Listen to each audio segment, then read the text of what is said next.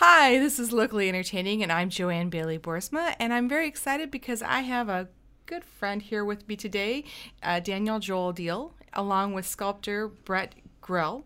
Um, and we're going to be talking a little bit about a very special project that took place in Grand Rapids, the Roger B. Chaffee statue, and then now the documentary that's coming out. So, so tell me a little bit about how this project all came about.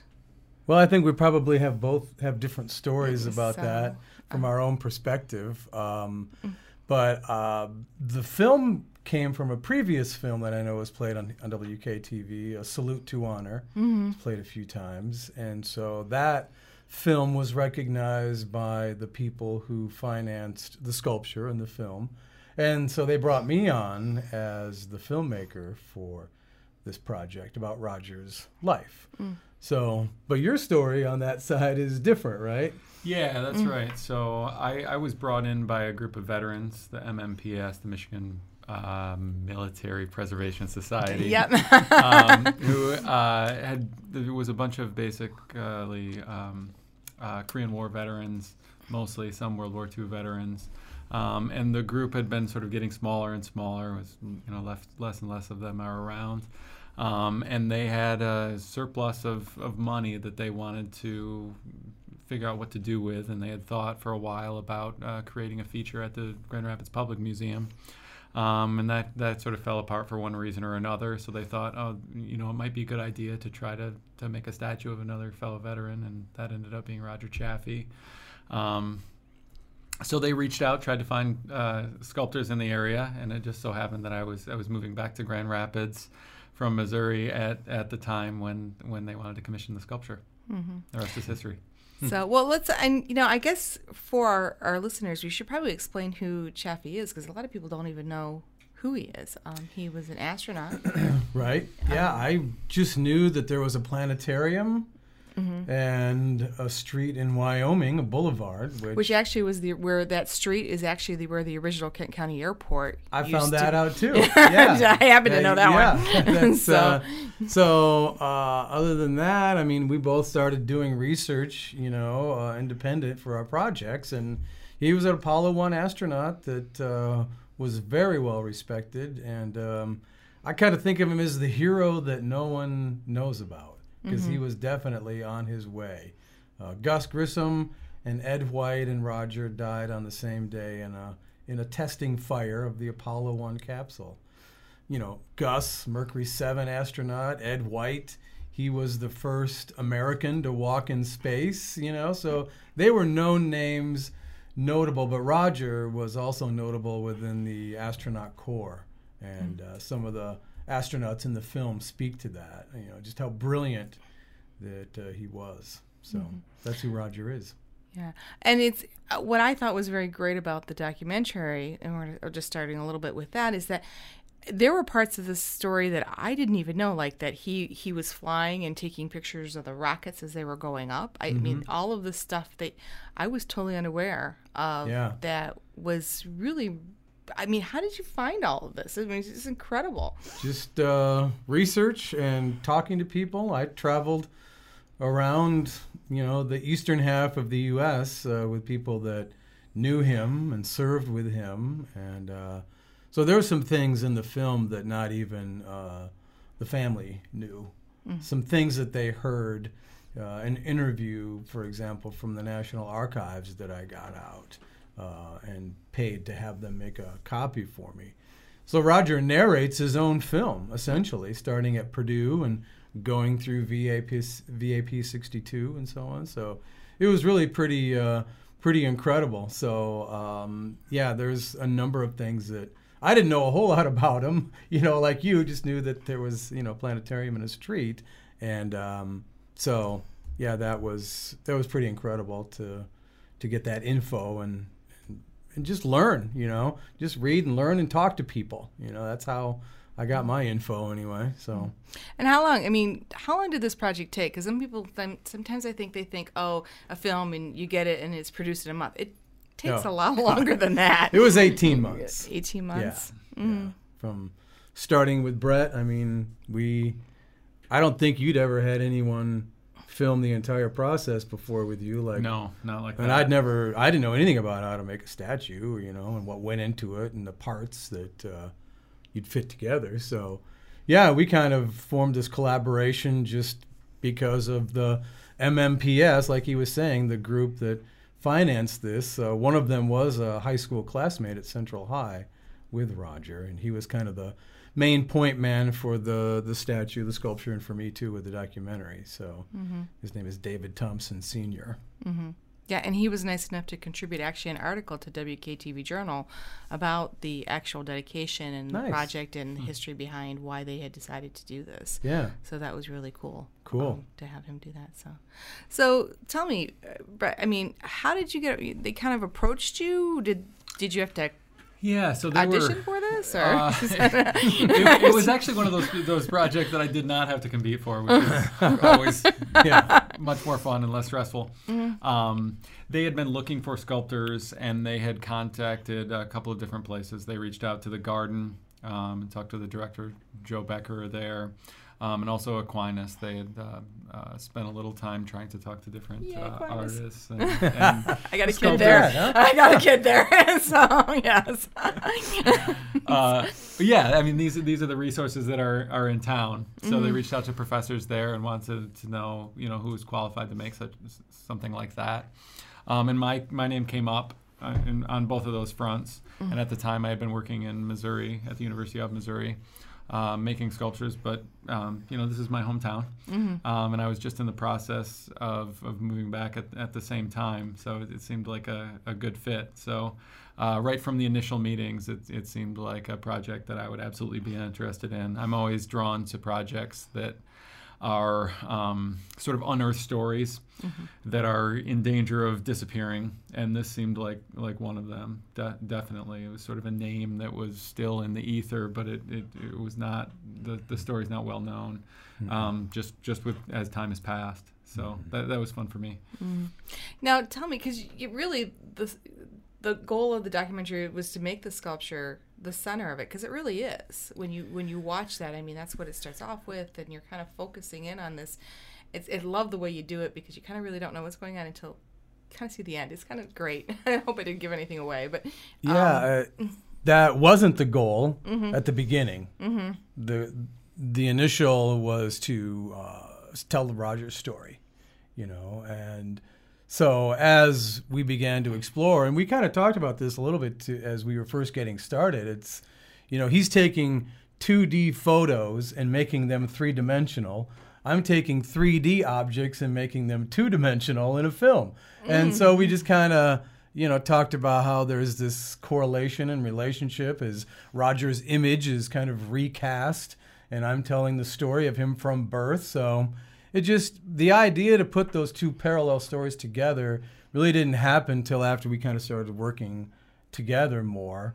Because I would show up at his shop and I yeah what are we going to film today? And I set up GoPros to capture time lapses of things going on which I had no idea you know how the you weld the steel together. And and then you was it uh, like a pink fiberglass the rigid board that you put on there? Is uh, it's just styrofoam material styrofoam. okay in the core of the sculpture yeah, yeah. who knew you know that that stuff is styrofoam all in is in the core of the sculpture. When I'm making it out yeah. of clay, not now, no, in the middle, yeah. so I don't have to, you know, use a thousand yeah. pounds of clay. It's it's much lighter, easier to move around, and not in danger of falling on top of me and killing me. his his little dog Ivan, what is, is he's a terrier box Boston Boston, Boston terrier. terrier. He's not big enough to pull the statue off and rescue the master. he's in the video. He's in the film too. Okay. Ivan is, yeah, and some of the time lapses. He, I, I didn't check. Ivan, did credits I, too? Yeah, it's, I was say, is Ivan I in the don't credits? remember. I don't remember seeing the credits for that. I don't remember. I don't think he signed a release. Yeah. So, because he's under you 18. Could be, you could be under and, trouble. Uh, yeah. Well, he's uh, he, he would have to sign. I don't think he did. So, no, I'm going to say no, he's not in the credits. But he's in the film. So. Mm-hmm. It's, it's interesting, too. I mean, Dan's uh, sort of organic process that he's talking about, where he sort of has an idea of making a documentary, and through the process of going different places and interacting with me and seeing seeing what what I'm doing and also unearthing all this video, the project becomes something else. And I think it's true of almost every creative process. It's certainly true mm-hmm. of, of mine as well. As I started the project, I had one idea of it, and the more I learn about Roger's life and the more I get into the nuts and bolts of actually making the thing, it sort of shifts into into something else. So I, I think that's just true of creative Mm-hmm. processes in general. Yeah. Now the statue that you created, I mean, this is this is the medium in, that you pretty much work in, as I understand, right? This is your style. Yeah, I, I make um, you know bronze statues and, and tributes almost exclusively now. Yeah. Um, this this is different because it's an, an astronaut. Um, it's it's a young person. You know, a lot of the per- people that, that I've depicted in the past, uh, you know, you sh- in the prime of their of their careers ends up being sort of later in life. Um, Roger's a young man, you know, when, when he becomes an astronaut. Uh, he's not wearing a business suit like a lot of the people that I've sculpted in the past. Um, that was fun getting into all the intricacies of, of the spacesuit, which is um, even within the NASA program sort of strange in that it only had one iteration. And, you know, after the accident, the program shuts down for a while and they redesign the suit. They take the time to do that. Um, so everything about it was, was a little bit different and, and fun in that way. Well, now this is really interesting because I know you talk about this in the in the documentary a little bit, but they gave you access in NASA to see the suit and to take pictures of the suit. I mean, is that was that kind of unprecedented, or is it something that they try to do to work with people? Um, Yeah, I was just kind of on the periphery of that. Um, I hadn't even started really filming anything yet. I don't think at that point, because you were just kind of researching. You know, I think I, I don't know. And that's that's Uh, part of the research process. So I looked at a lot of grainy photos, and you see a spacesuit in grainy photos, it doesn't really give you much info at all. So I thought, hey, you know, if we can get our hands on one of these things, it's going to be amazing. Um, and that ends up being pretty difficult. You know, there are air and space museums around the country, and we sort of had to reach out to a variety of places and see who had one of these things in, in the archive. They end up being, you know, a suit that was used in the um, in the training phases of, of one project or another. Um, and so we- we ended up going to um, Hunt, uh, I think it's Huntsville. Huntsville, Alabama. Yeah.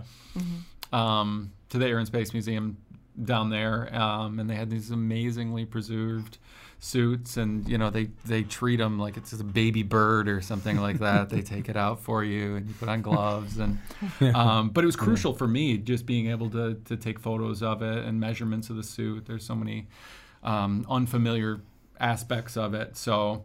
Um, all the details are are there and and correct, which is you know an important part of the telling of the story. yeah. well, and it's not only just that, but I mean, you, then you take the pictures of the suit, and then you've got to take that suit and put it on a body. I mean, you've got to get the folds of when he bends his leg or he's moving his arm.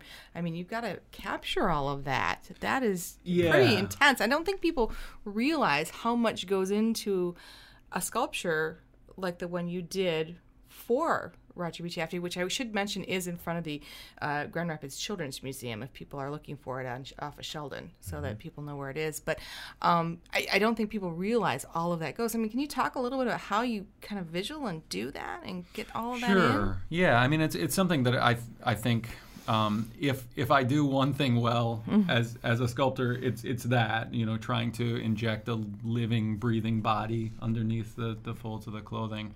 Um, so you know, actually seeing the suit, um, the specific you know fabric that it's made out of is not like you know a, a sweater or anything else. Um, it holds a fold differently, so all those details become important. Um, and and in concert, the folds you know tell a story about the movement that's going on in the sculpture. Um, and you know, to me, as I started to make it, it started to be about you know all this sort of conflict of forces that are happening within the folds of the sculpture, and then his perfectly calm and uh, confident uh, head sort of you know emerges from from the suit. Um, because that was the person that he was. You know, he's he's sort of dropped in the middle of all of these uh, really important uh, historical and cultural moments, and he's just this perfect picture of uh, confidence and integrity. Um, and and that's just the way that, that he lived his life. So hopefully, you know, that part of the story is told implicitly through the way that he wears his suit um, and and the expression that he has in his face. And I mean, how did you decide on that expression? Uh, was it just one that you saw common for him? Um, not necessarily something that I uh, drew from one picture or, or another. Um, these these are things that are sort of um, in aggregate. They they kind of make sense in the process of making the sculpture. Like I'm talking about, you know, before. You know, you you, you might not have a perfect picture of it in the beginning. Um, but through looking, you know, through a lot of videos and a lot of photographic evidence, it sort of um, at some point just just makes sense, and that's kind of how, how you know when you're you're, you're done. Mm-hmm. Mm-hmm. I'm going to ask you: Did the family have a chance to see it at all before it was unveiled, or did they see it at the unveiling? I don't think anything was shared with them in the process. I I think Martha, the first time that she saw the sculpture was when it was unveiled, and Daniel might have a uh, the the right story about that. I, I, think you were next to her when it was unveiled, and it seemed like that was the first time she had seen it.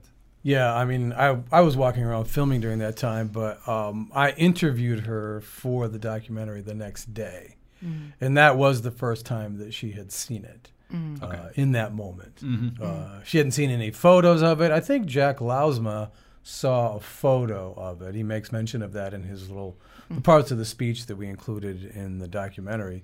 Um, but that was the first time that she and her daughter were there as well, and um, nephew Dave Paquette.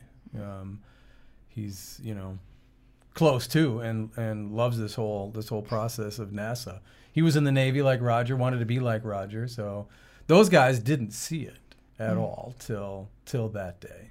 Mm. So was it, was it a little nerve wracking? I mean, that they're sitting out there and you're doing this statue of you know their father and their dad and their uncle and it's going to be unveiled. I mean, I know sometimes when I write a story and it's for somebody I know, I get really nervous some days. oh boy, you know. I mean, T- yeah, there's there's some of that. I'm I'm typically pretty confident in um, my ability to capture a, a likeness, um, but the stakes are much higher. They certainly have gotten much higher in the world that I live in as a, a sculptor and mm-hmm. you know mm. person that makes statues.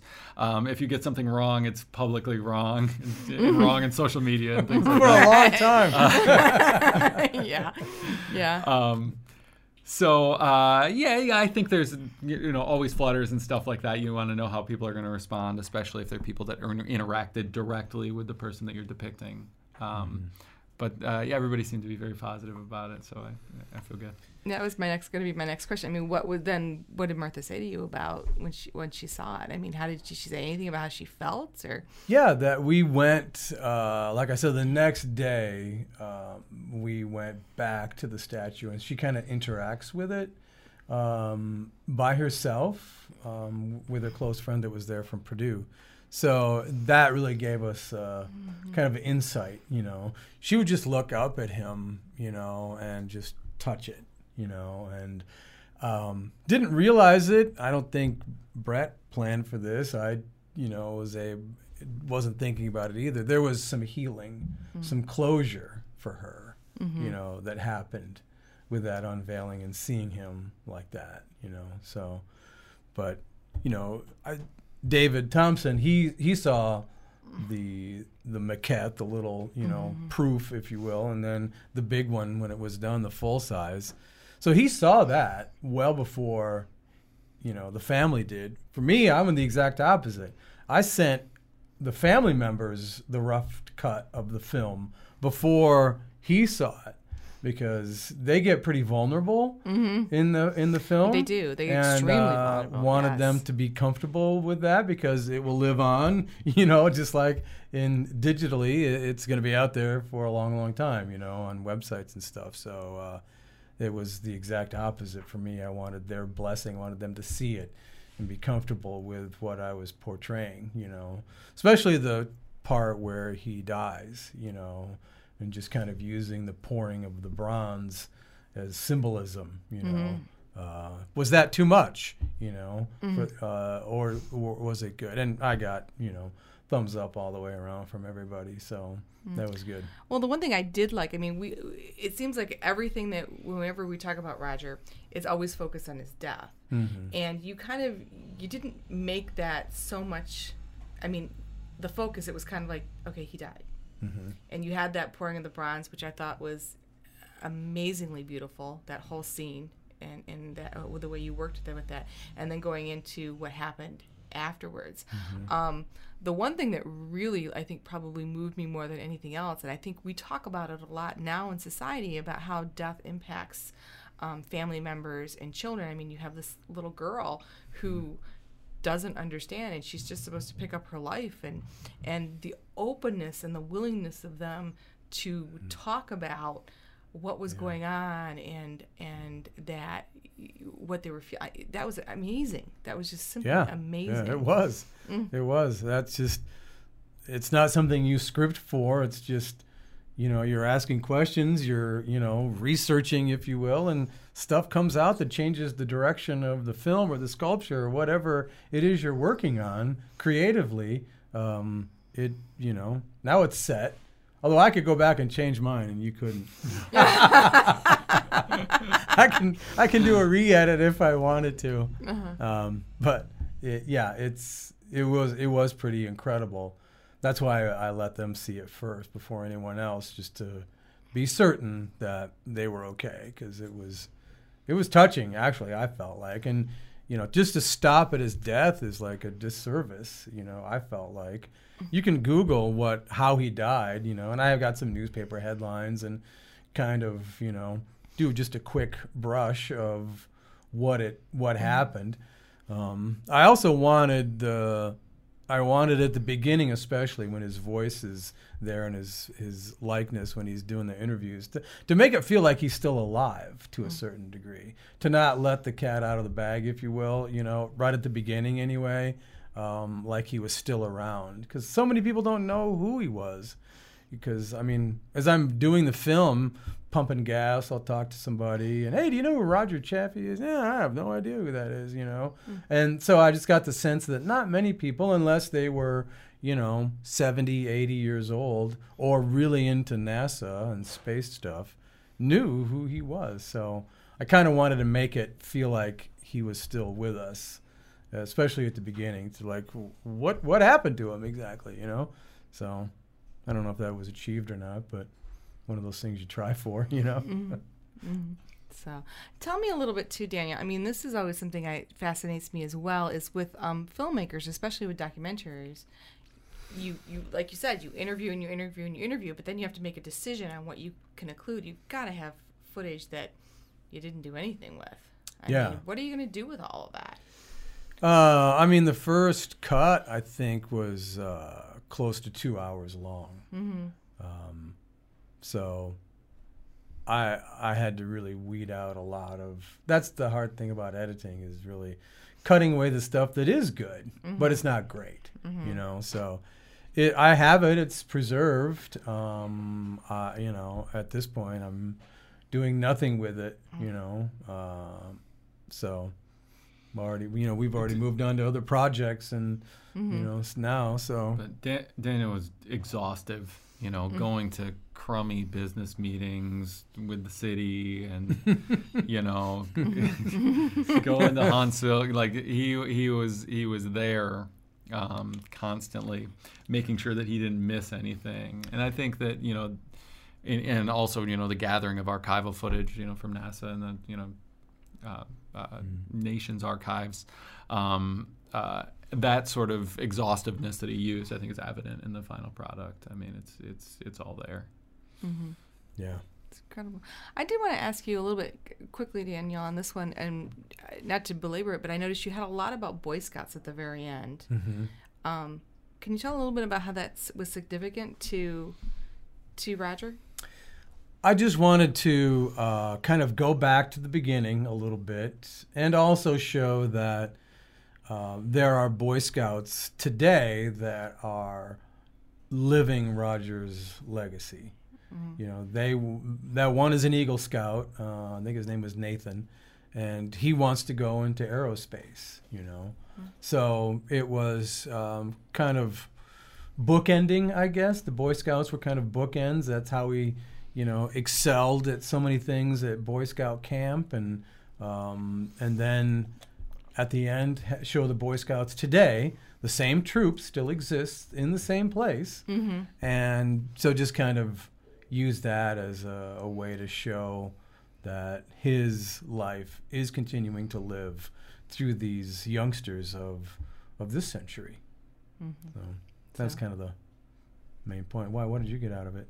I just what I get out of it. Well, you know, I would I, I, I knew he had a, a Boy Scout connection. I was just kind of like at the very end there when you just did all that with the Boy Scouts. It just kind of it, I had to think about it for a little bit. You know, I knew the troop was still around. I also know that there's a uh, uh, a veterans post in Wyoming that's named after him because his parents actually moved to Wyoming at one point and lived here um, for a little while. Um, so I knew about that. Yeah. Um, unfortunately, like a lot of those, you know, some of those posts, um, it's aging out, so I don't know Yeah. how much longer it's going to be around.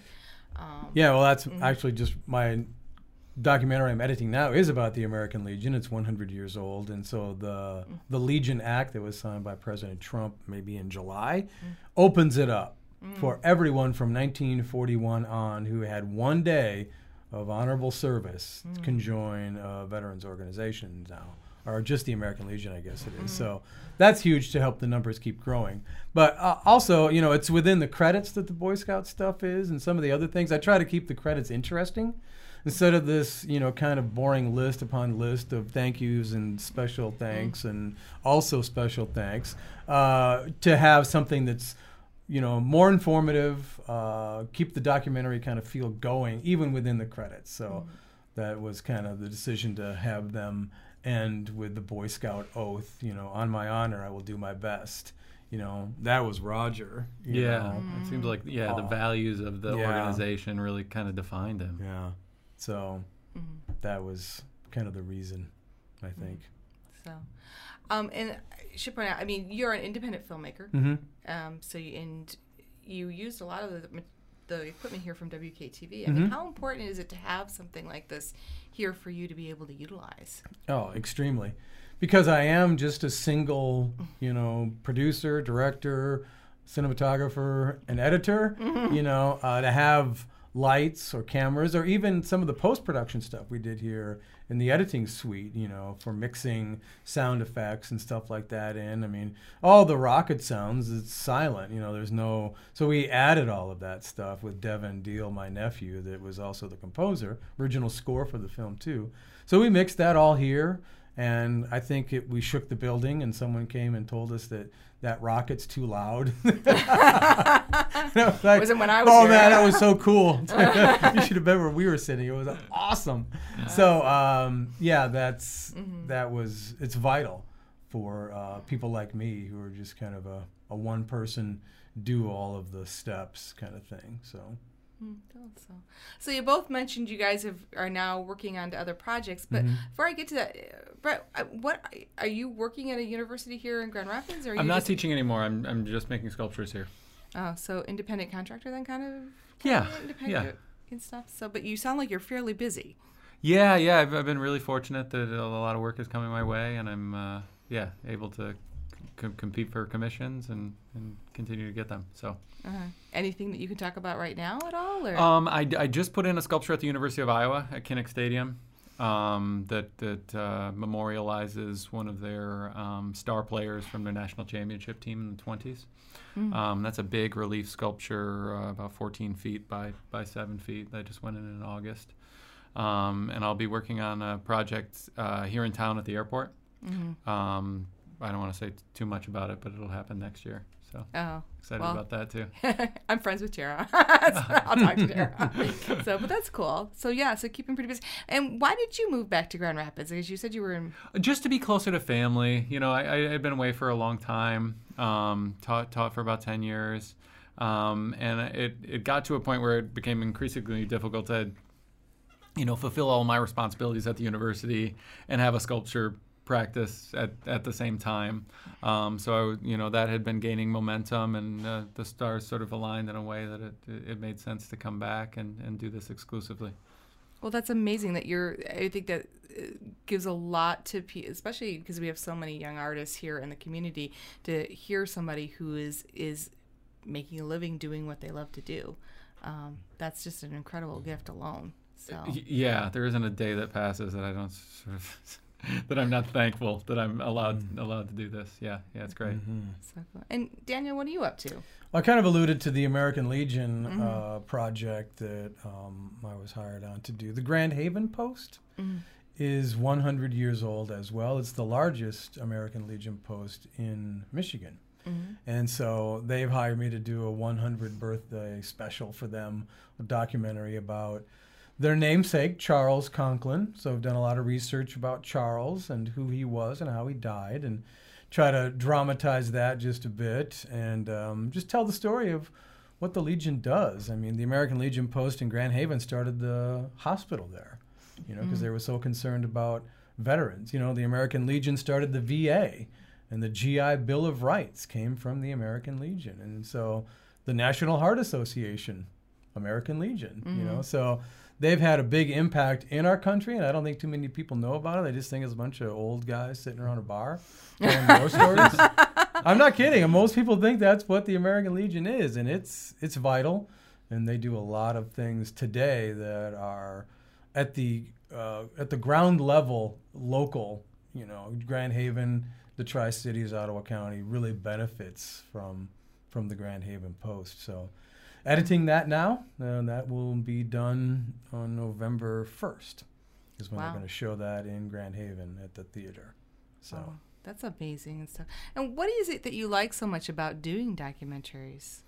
I've always loved story, you know, just that the rise and fall, uh, you know, the story arc. And so creating uh, an arc out of real life um, is, you know, to me is very rewarding and satisfactory. It's, you know, having the um, ability to to capture that and talk to people and hear hear what they say is just I don't know. It's very very rewarding. I'm like Brett. I'm blessed and thank thankful that I have this opportunity to tell stories like that. You know, so that's the biggest thing for me is the story part. You know, my film company is called Authentic Film Elements, and for me, that's the story. You know, the authentic uh, pieces that make up a story. So that's pretty cool. That's amazing. And again, you're able to do this as your own living and be able to do Yeah. what you love Yeah. to do Yeah. and stuff. Now, you have a background in film too, as well. You, Yeah, I mean, as far as my education, or yeah. I mean, I had the degree from a local college here, Compass College of Cinematic Arts, and then I taught film at the high school level for two years at a charter academy, which is uh, no longer around. Um, and that was great to bring students in here. You know, they got the training here at WKTV, and we did projects together using the equipment here and introducing, you know, these young creative minds to this place. Uh, it's fantastic. Um, so that's how I really found out about WKTV and the cinema part that they had with the cameras and everything. And uh, so yeah, we shot a lot of that early stuff with the Blackmagic uh, cinema cameras, and now you've got a Red Raven, and it's it's awesome. Really is awesome. Sorry, I just geeked out for a second. Sorry, went camera nerd on you. Um, forgive me. I'm sorry. All right, back to you now. so, well, you know, I forgot to ask one question of Brett, and I was just curious. I mean, when they told you they wanted to come in and film, and you said you had never experienced anything, I mean, initial reaction, you know, Um, I was I was intrigued by it. I mean, there's a lot of the process that is pretty banal. Um, so I would agree with that. Yeah. the pouring of the bronze, molten metal is fantastic. There's a lot of nuts and bolts stuff, little you know bits of surgery in the clay um, that that are nothing to look at. Um, but I, I they uh, I, I think Daniel inspired confidence from the beginning. Um, I think we had sort of had a, a natural rapport with one another, so I, I felt confident that, that the picture of of it that he he would show the world is is not the banal one, but the and the, The- process really is you start, you do a clay sculpture first, that's right. Yeah. right, and then you make the mold. Yes, I make a mold, which is just a negative impression of the sculpture, and then I uh, I use a, a bronze casting foundry in Lawrence, Kansas, that I've have kind of a long term relationship with. um, and they do most of the metal casting and fabrication work for me. Um, and I kind of check in uh, on that process periodically and um, mm-hmm. make sure that the final product is a um, perfect representation of the clay. Mm-hmm. And is there any particular reason you got into metal versus another medium? Um, for this kind of work, it makes sense. It makes sense historically. Um, bronze is, is doesn't corrode. Um, it's you know it's it's lasting. It is a historical marker of things that we want to last. Mm-hmm. So you know there's there's bronze sculptures around that are 2,000, 2,500 years years mm-hmm. old. Yeah. Um, uh, there aren't that many sculptures that are the, the, only other option is, is maybe working in stone, mm-hmm. and there really aren't very many sculptors working in stone anymore, uh, primarily because it's just uh, prohibitively expensive. Mm-hmm. Um, so it just makes sense to, to work with bronze. It's a material that I've um, I, I, continue to learn more and more about, and I'm more and more comfortable with. Um, and, and, I think it it, it uh, sort of uh, flatters the environment that it's in. It sort of fits. At, it's at home in, in a city, in a contemporary city. Mm-hmm. Mm-hmm. So let me ask you guys. I mean, you've obviously probably either driven past or walked past the sculpture now, and you know the video. You know, your documentary is going to be out. It's being shown. Any thoughts or feelings as you as you look at that and and you see that final product standing there, knowing it's going to be there for a while. you know. Mm-hmm. I mean, I, I, guess the the thought that I have most of the time is um, uh, that I'm I'm very happy that we found the public place for it that we did. That the story is out there in the open. You know, right right on Fulton. There's there's so many cars that pass it every day. Um, and know that you know w- one of the you know founders or sort of like uh, you know cornerstones of our space program who's a Grand Rapids native. That's that's fantastic to me. Mm-hmm. Um, uh, so, so I, I feel proud to have been a part of the telling of that story. Yeah, we take friends there and show them. You know, just had some friends from Australia in town, and uh, showed them the sculpture and forced them to watch the documentary. I, I, can't imagine you forced anybody. It was uh-huh. very, very well done. Uh, so. so. there's, yeah, I mean, uh, I didn't actually do anything to make the statue, but yet I feel this uh, bond with it. You know, I'm proud of it, mm. proud to know this guy that made it. You mm. know, and have been a part filming the entire process. You know, um, it was educational for me, and I think people also learned uh, how it goes together, what happens, and there's just certain key parts of the sculpture making process, you know, like you know, the beating off of the forms with the wooden mallet and the chisel and peeling that thing back. That's just it fit really well with, you know, what was happening. You know, it was like pieces of Roger were starting to pull apart kind of thing, you know, when it when the crisis began and uh I don't know. Yeah, I, I see it, and I think it's perfectly placed. Like mm-hmm. Brett said, some of the footage that we didn't use was exploration of other areas in town where we, we could have, you know, perhaps placed it. Um, but I think that's good. It's the, the Civil War monument is just kind of on the same block, and right across Sheldon on Fulton is the newly redone Veterans Park. Mm-hmm. You know, so it seems like a good spot, you know, for a NASA astronaut and Navy pilot and veteran to reside. I actually, I actually, and I'll be honest, when I when I found out that it was going to be located there, I mean, my initial thought was, oh, it's right by the Children's Museum. What a what a perfect place to let every kid know that they can achieve their dream, mm-hmm. because no matter what you can say, he did achieve his dream. That's what he wanted. He he failed mm-hmm. the exam, but he eventually did it and mm-hmm. I think that's that was kind of like to me that just seemed very poetic, I guess. Yeah. Very, yeah. very moving and very touching. So beautiful job. I was going to ask you guys real quick. Uh, what about the Michigan Military Preservation Society? Society? Wow. Yeah. um, are they still active? Are they kind of was this their last yes swan song, and they've since moved on? They uh, actually have uh, disbanded. Mm-hmm. Uh, they've dissolved legally. Mm the group. So um, this was, yeah, kind of their swan song, right? Just uh, a statue in a film, not a bad way to go out. No, I, I have to agree. it's a, an incredible uh, legacy to leave behind, Yeah. and uh, we can only thank them for what they did do.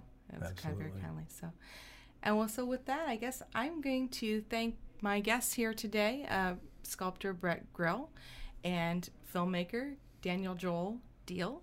Uh, for being with us at Locally Entertaining. I'm your host, Joanne Bailey Boorsma, and I encourage you, if you get a chance, head on over to that Children's Museum and take a look at that fabulous statue. Thanks and have a great day.